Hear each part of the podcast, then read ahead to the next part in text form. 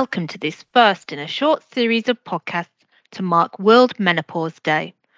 My first guest is Professor Jane Falkingham, OBE, who is working at the cutting edge of menopause in the workplace research and whose work has been cited in the very recent House of Commons Women and Equalities Committee Menopause and the Workplace Parliamentary Report. Please sit back and enjoy episode one of University of Southampton World Menopause Day podcasts.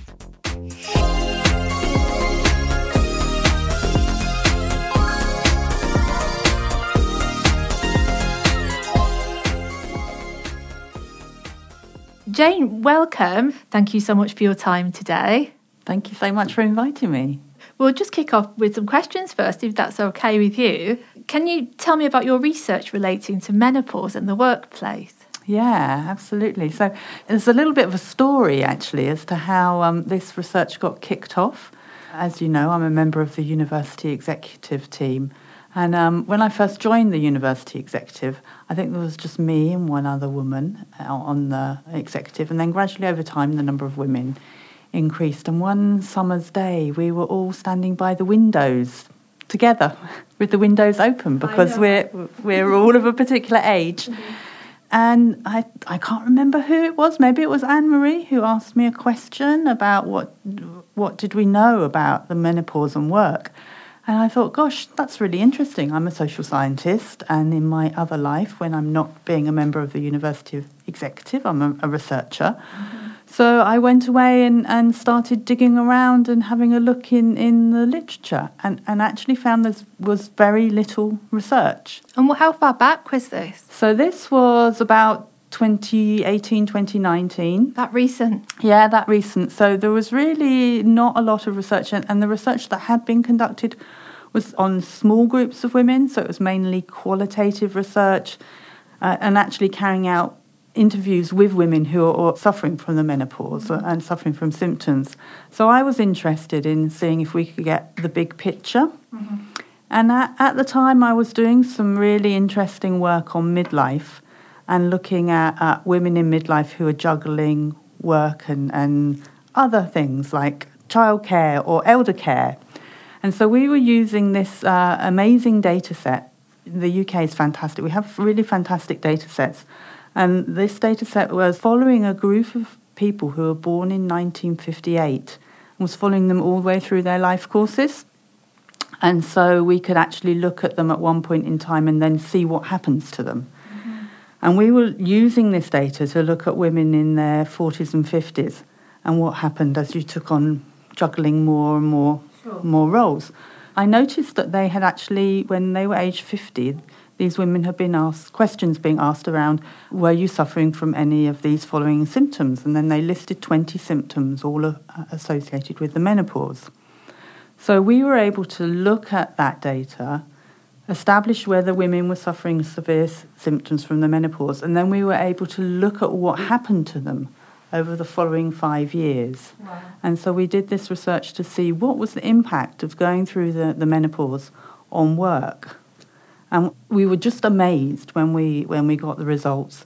So we, we took only women who were in work, followed them across time, and we found that those women who, were, who reported suffering from a severe symptom at age 50 had a 43% higher chance of leaving work over the following five years than women who didn't. This just really surprised us, and it was hugely su- statistically significant. I'm a social statistician, mm-hmm. so we put in lots of other control variables to take other things into account, and it was still significant. So you were 43% more likely to leave work, and also we then looked at if you didn't leave work, were you likely to change your hours?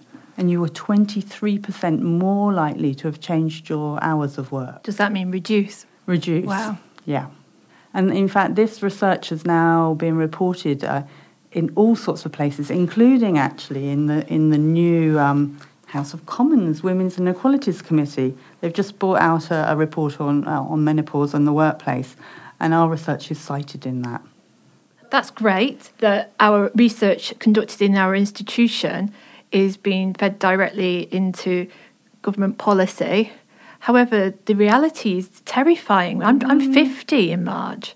Yeah. And so you're talking to someone who is one of those people who is 43% more likely to not work over the next few years and 23% more likely to be working less and earning less. Yeah, yeah. So that then is really a wake up call. Yeah. It's a wake up call for employers because uh, women in their 50s make a huge contribution to the workforce. And, and over the last 20 or 30 years, we've seen more women working in their 40s and 50s.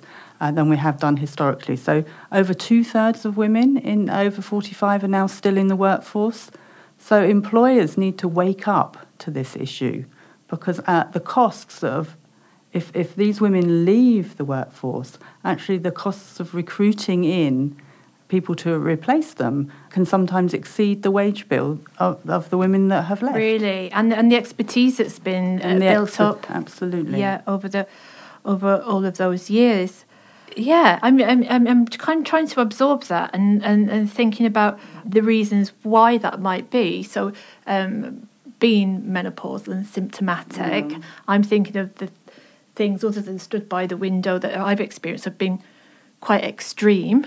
You know, sometimes in the workplace, and um, and and what those symptoms might be. You know, the more extreme ones that caused the higher chance. Yeah, so I mean, there are a whole variety of, uh, of, of symptoms. So the, the common ones, of course, are hot flushes. And in fact, I'm going to take my jacket too, I off right now. I'm going to because I didn't want to in case it might be seen as contrived, but I no, really no, need me, to. me too.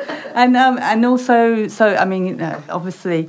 Uh, having enough ventilation, but also having access to water, having breaks. I mean, for some women, it can affect their mental processes, particularly actually when you're having the hot flush, you can lose your train of thought. And so, uh, being allowed to take that pause to get your thoughts back in order, to come back to what you were thinking about, I think is really important. But for, for some women, it can also lead to anxiety, it can lead to depression, it can lead to people's loss of confidence. I mean, there are stories of women who just feel that they're not able to go out. Mm-hmm. For those women, I would really encourage them to then seek advice from their GPs. Mm-hmm. So, HRT, you know, it's not for everybody. No. But for, for some women who have really severe symptoms, it can make a really big difference. Mm-hmm. But uh, again, in our study, we could actually look at those women who are taking HRT and not. And one of the things that was actually picked up in this House of Commons report is amongst women who were taking HRT and whose partners were out of work, so those women who were the sole breadwinner in their relationship, actually they were less likely to, to leave work because they had no option but to carry on working. stick it out, which And is stick it out. Yeah, yeah. As I say, um, I, I totally feel that anxiety that can happen in the workplace, and I don't, it doesn't surprise me that some women feel they can't can't leave Yeah, and, and we're not saying that, you know, for some women maybe that's the right decision.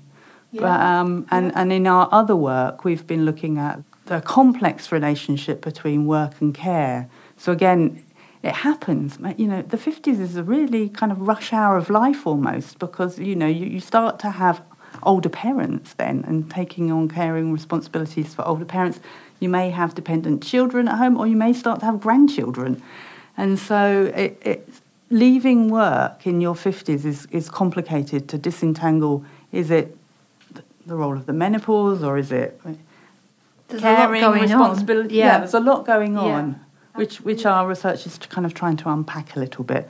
But if the employers can do things to make um, workplaces more inclusive and more menopause friendly, if that's a phrase, I'm not quite sure it is a phrase, but I think- but I I, think think, it's is. just recognising that the menopause is happening. I think it's just being able to say the word as well, which Yeah. leads on to my next question. We can go- go into kind of the practical things that can happen to support women, hopefully. But how do you think our society views menopause? And talking about that very recent study that's had some mm. really alarming statistics, has it moved on since the word menopause itself was taboo?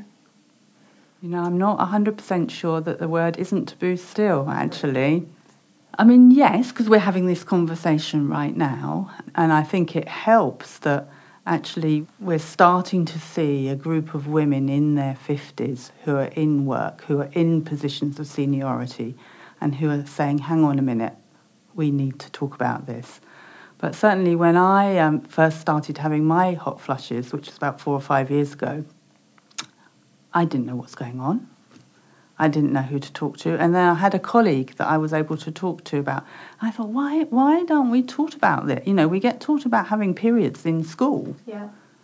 There's no information on the menopause unless you actively go out and seek it. Yeah, I mean, I think even when we started the menopause network here in our institution, which is you know pretty recent within mm. the past twelve months, there has been a now and again a comedic response to it, and I think sometimes I'm guilty of that also. You know, because just to get me through the conversation. Yeah. You know. And I think Davina McCall, actually, her programs have made a big difference as well of people being um, prepared to talk about it. So it's starting to, you know, because you are starting to get these discussions, but I think we've got a long, long, long way to go. And we have that backup, don't we, of things like World Menopause Day, Davina mm. McCall, and who would have thought it? Rod Stewart is talking about his wife Penny Lancaster and her patches and her hot flushes. So I never thought. Thank God for Rod Stewart. Okay, so h- how can menopause symptoms affect staff in the workplace? We've covered that a little bit, but in terms of the effects, I know we talked about leaving or reducing hours, but on a day to day level, how can it affect your work? Yeah, no. So on a day to day level, I mean, it does affect your work if you have a hot flush or if you just have a brain fog moment. And I think it's accepting that, that there's those peaks and troughs that are through the course of the day. And that's really quite difficult to do and start to manage your way through it. I think we're quite lucky at, at the University of Southampton that we've got, you know, relatively flexible working patterns. We can probably, most of us can interrupt our work for a, a few minutes and then come back. So we're not on a production line where if we take our hands off it, the frozen peas like are going to But, go um, wild or but something like nevertheless, that. But nevertheless, I, I think we still need to recognise that it will impact and it impacts the. See, I'm losing my concentration even speaking to you Yeah, no, I get in, it, in, in yeah, that way. yeah. I think that certainly in, in other professions where where you have to be fully engaged, I think it, it's harder. And we don't wear uniforms that are are made out of hot fabrics and Yeah. Yeah, and things to- like that. So we get to choose what we want to wear to work. Most of us get to choose whether we open or close the window, although that can be a bit of a tussle if you're in a shared space. I've seen it.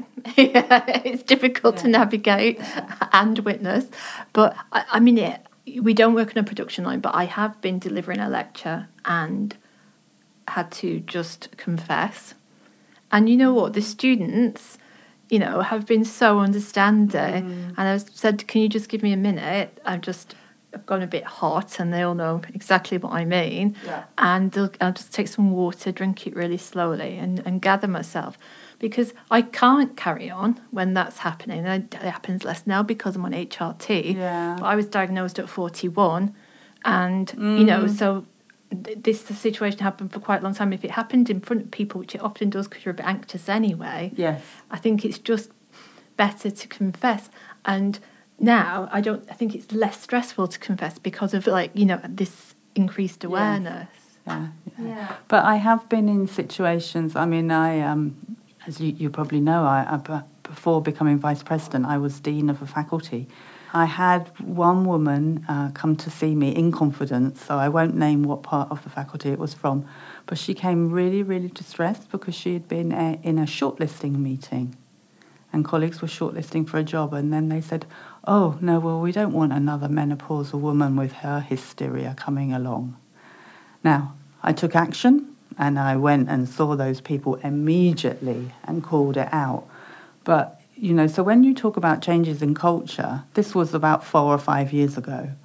You know, I, I hope that that would never, never happen now. But I was outraged at the time. I was outraged that A, a, a colleague had had to sit in a room where those comments were being made, but B, the comments were being made in the first place. It's just unacceptable. Let, let's hope that you know with this in, increased awareness that it's clear that those kind of comments are not just unhelpful but discriminatory. They are. They absolutely and and people were making it in a jokey fashion. There is a bit of jokiness, and I, I think with this working group and with this podcast, yeah, you know, I, I think I did make a joke about myself because I do the other podcast, The Class Ceiling, and I said something like, oh, I'm the university's poster girl for being really common and middle aged. And I thought, why have I said that? You know, mi- being middle aged is to be celebrated. Well, As is being common, by the way. Uh, yeah, uh, but that, that, you know, we're all going to be middle aged, hopefully. So, so even if you're 20 today, you're going to be 30 in 10 years' time, and then 40, and then 50, and then 60. So, um, If you're lucky. if you're lucky, yeah. Yeah, that's such an excellent way to view it. So, what advice do you have for University of Southampton staff currently experiencing the menopause? Yeah, I've, been, I've, uh, you know, you gave me these questions to think about, and I was thinking about them. And, and my first advice would, of course, be to go and talk to your line manager about it. But some people may not feel able to do that. So if they don't feel able to talk to their line manager, talk to somebody else. I th- and I think the, the menopause working group is a great initiative, and the safe listening space. We have some listening spaces next week that you can sign up for. So, my first advice would be to talk to your line manager and talk to your colleagues. And if you're in a shared office space, talk to your, your colleagues that you're sharing the office space with so they know what you're going through. So, if you are going to open the window, they know why you're doing it. But if you can't do that, go and talk to somebody else. Yeah, that's great advice.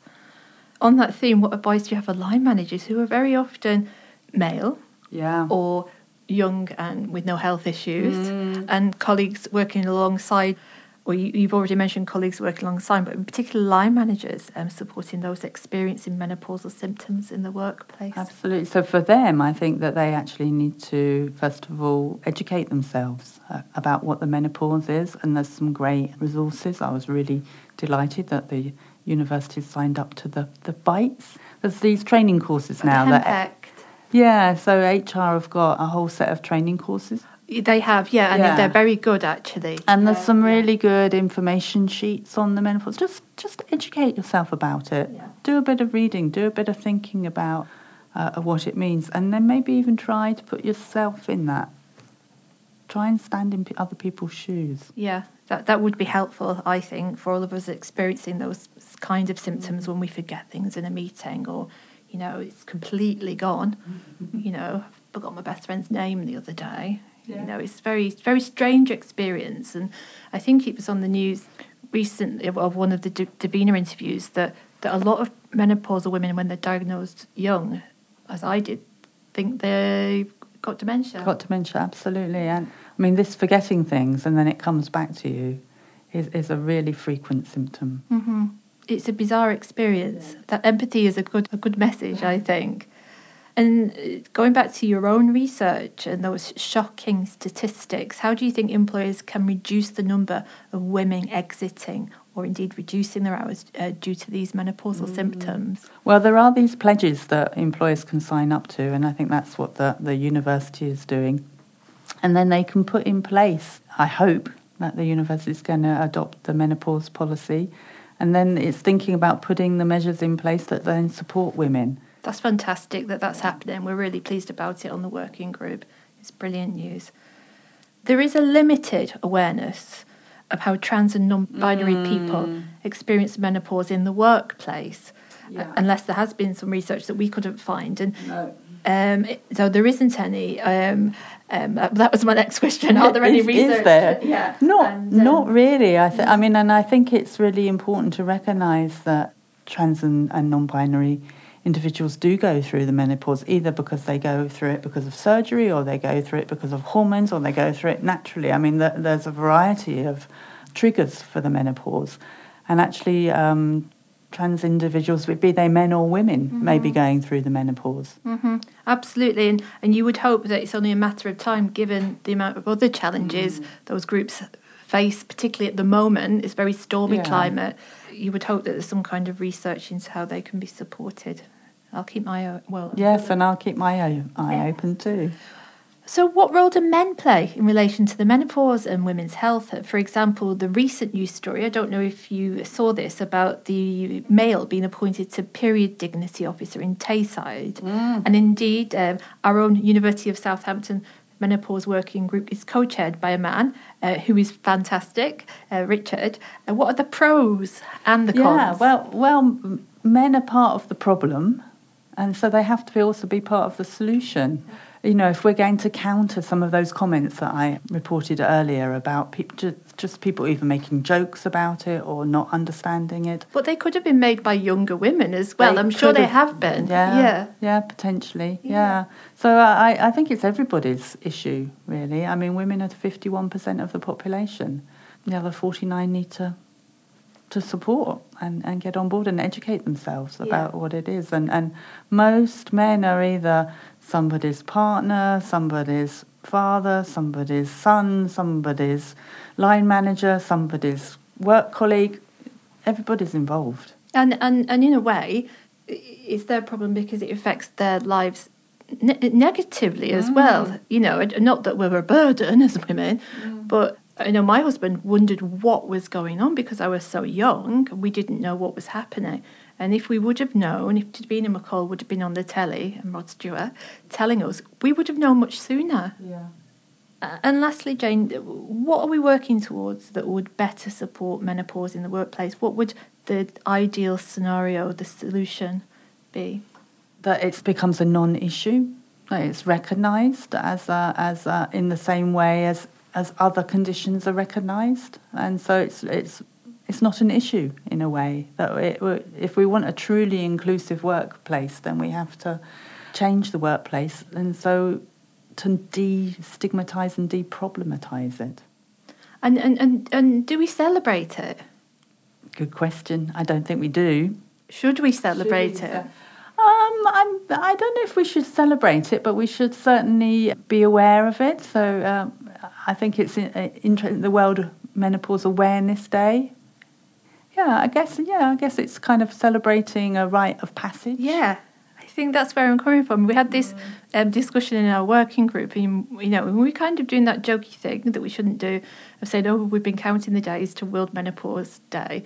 But maybe we should be counting the days because some really positive things is happening, including this interview, Jane. You've been a brilliant guest, and thank you for being so open and, and being inspiring in your responses. I've really enjoyed our conversation. Well, thank you for inviting me.